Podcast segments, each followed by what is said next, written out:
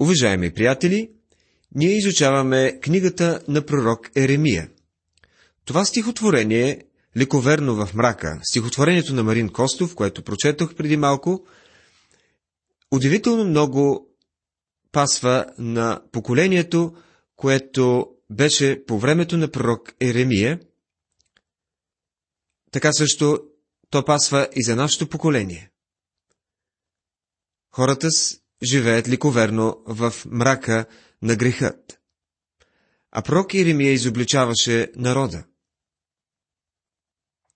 И днес ние имаме нужда пророчеството на Еремия да се извисява над този мрак, който цари днес. В миналото предаване ние изучавахме 45 до 49 глави на тази пророческа книга. Говорихме за пророчеството на Варух, занимавахме се с пророчеството за Египет, за филистимците и Моав и пророчествата на народите около Израел. Тази вечер започваме глава 50, 51 и 52, последните три глави от тази книга. В глава 50 е записано пророчество за Вавилон. Това беше първата велика сила, но също щеше да бъде унищожена.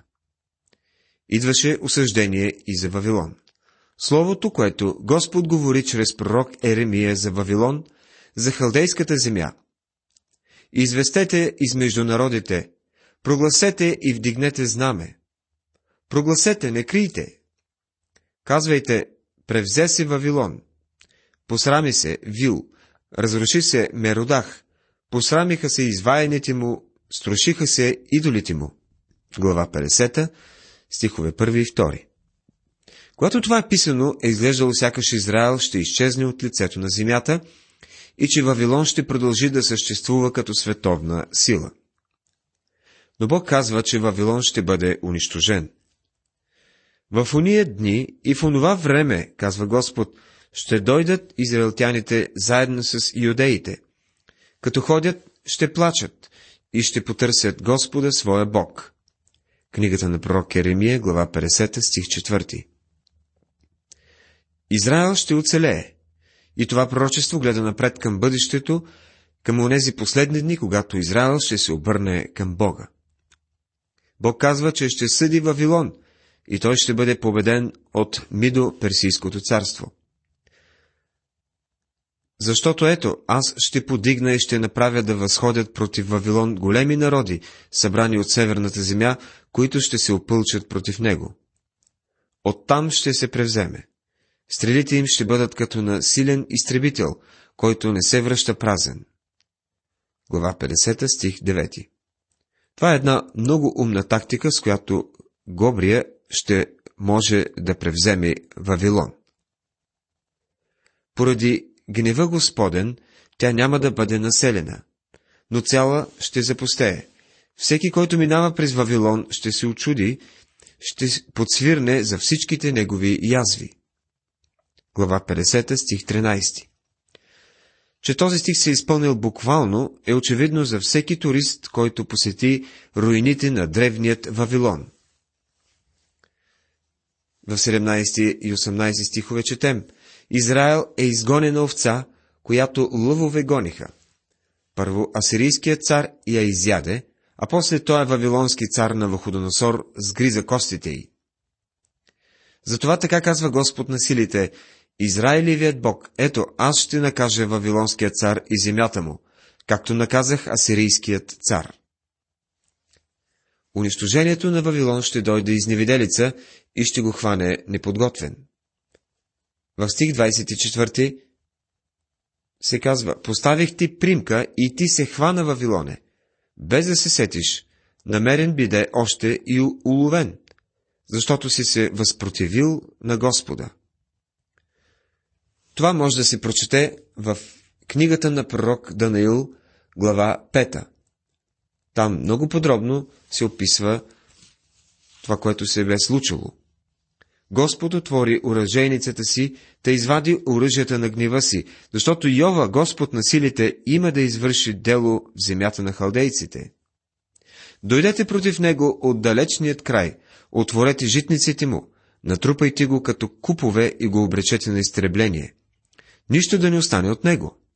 Глава 50, стихове 25 и 26. Вавилон днес е една купчина развалини. Той беше изцяло унищожен. И това е свидетелство за верността на Божието Слово. Глас на уния, които бягат и които са се отървали от Вавилонската земя, за да извести в Сион въздаянието от Господа нашият Бог, въздаянието за храма му. Стих 28. Съобщението за унищожението на Вавилон ще бъде изявено и в Сион. Суша има върху водите му и ще пресъхнат, защото е земя предадена на изваяни и жителите й са полудели за страшилищата си. Затова зверове от пустинята и хиени живеят там. И камилоптици ще живеят там, и не ще бъде населен вече до века, нито обитаем из род в род. Както когато Бог разори Содома и Гомора и ближните им градове, казва Господ, така никой човек няма да живее там, нито ще пришелствува там човешки син. Глава 50, стихове 38 до 40. Унищожението на Вавилона е съпоставено с унищожението на Содом и Гомор. Лък и копие ще държат, жестоки са и немилостиви. Гласът им бучи като морето, въседнали са на коне.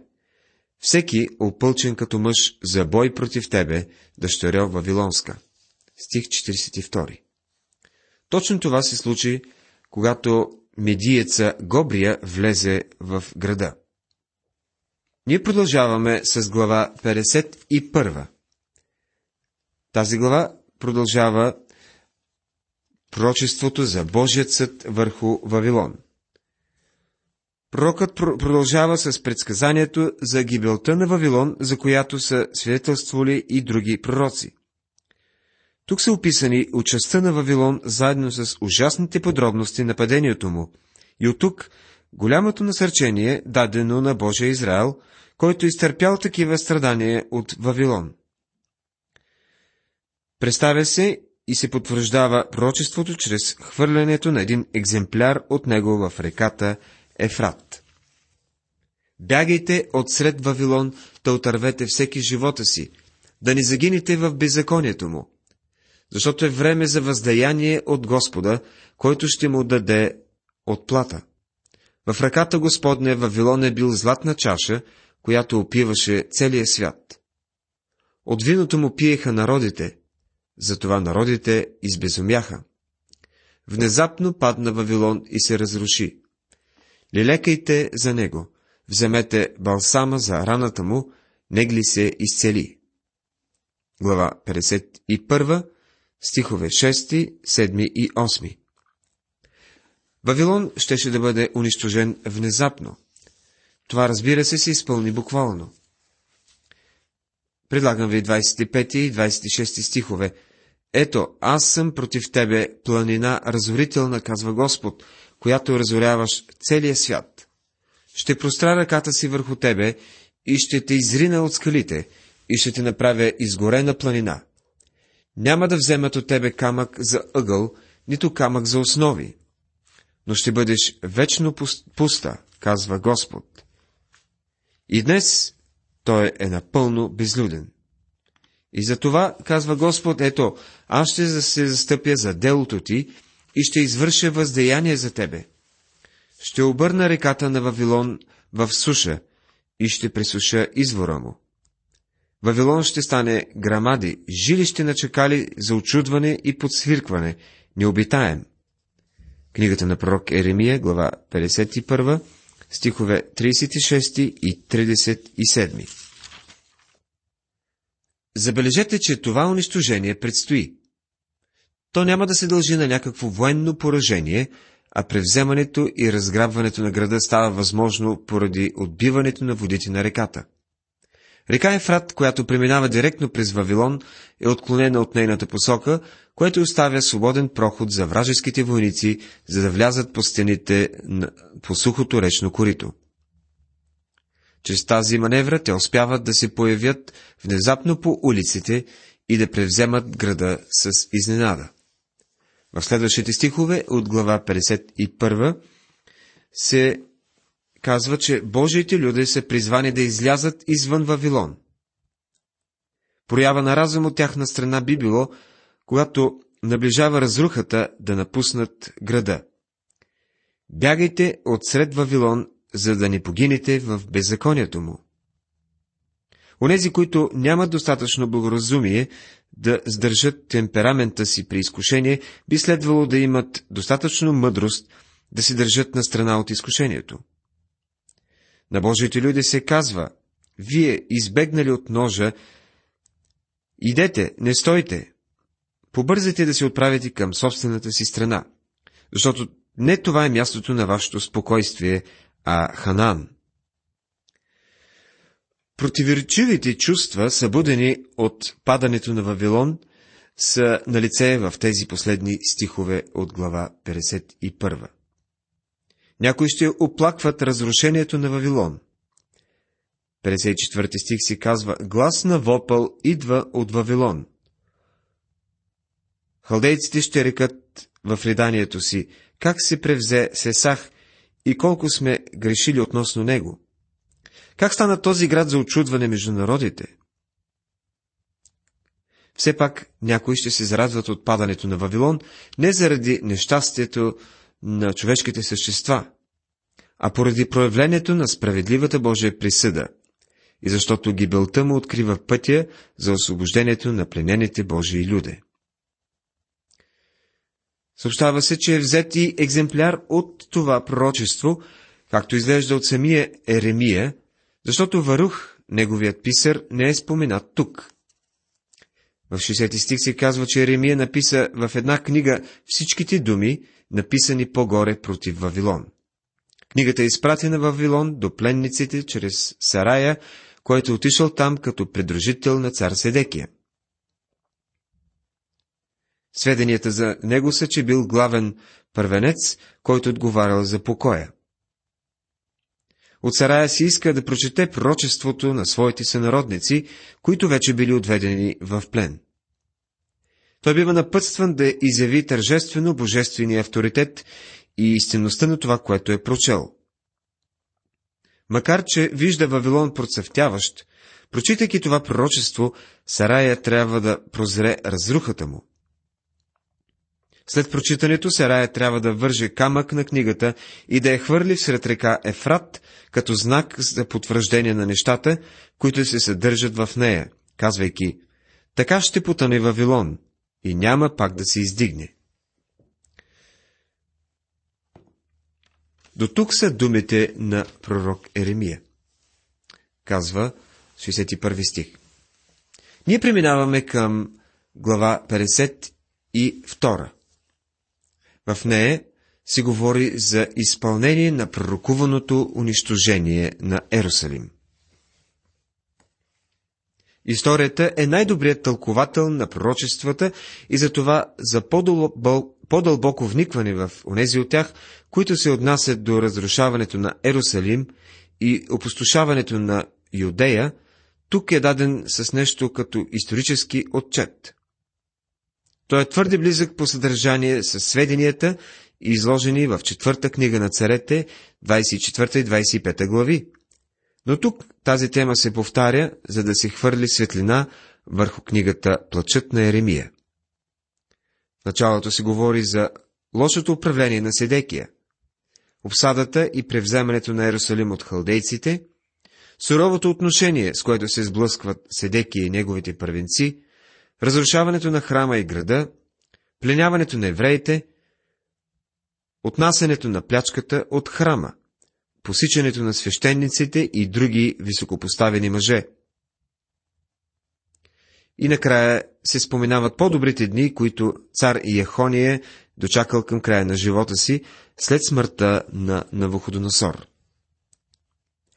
Може да се каже, че вече сме хвърлили един бърз поглед върху тази глава, защото тя е ретроспекция на разрушаването на Ерусалим и пленяването на Юда.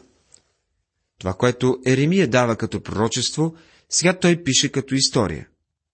Той си спомня отново пленяването на цар Седекия и ни казва как неговите синове са заклани пред очите му, а неговите очи са изгорени от царя, избодени от царя на Вавилон. Също така, Еремия ни казва какво се случва с Йоахин, след като той е пленен и отведен в Вавилон. Ще прочета 31 до 34 стихове.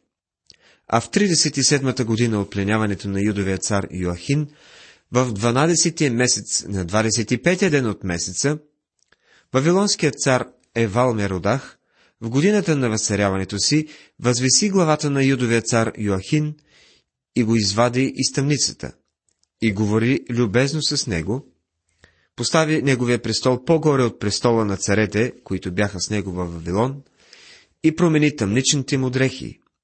И Йоахин се хранеше всякога пред него през всичките дни на живота си. А колкото за храната му, даваше му се от Вавилонския цар постоянна храна, ежедневен дял през всичките дни на живота му, дори до деня на смъртта му. Йоахин умря във Вавилон.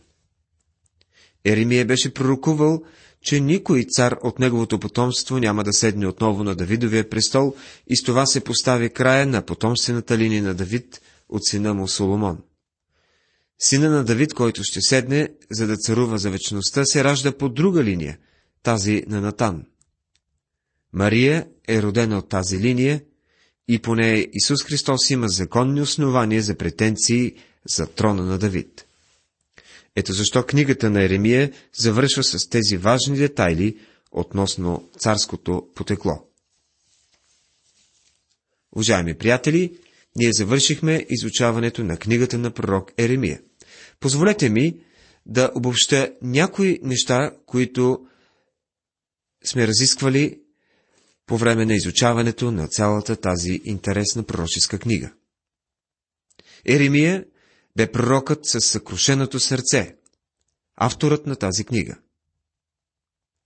Всяка една книга Библията е забележителна, но тази книга, книгата на пророк Еремия, е забележителна по един необикновен начин.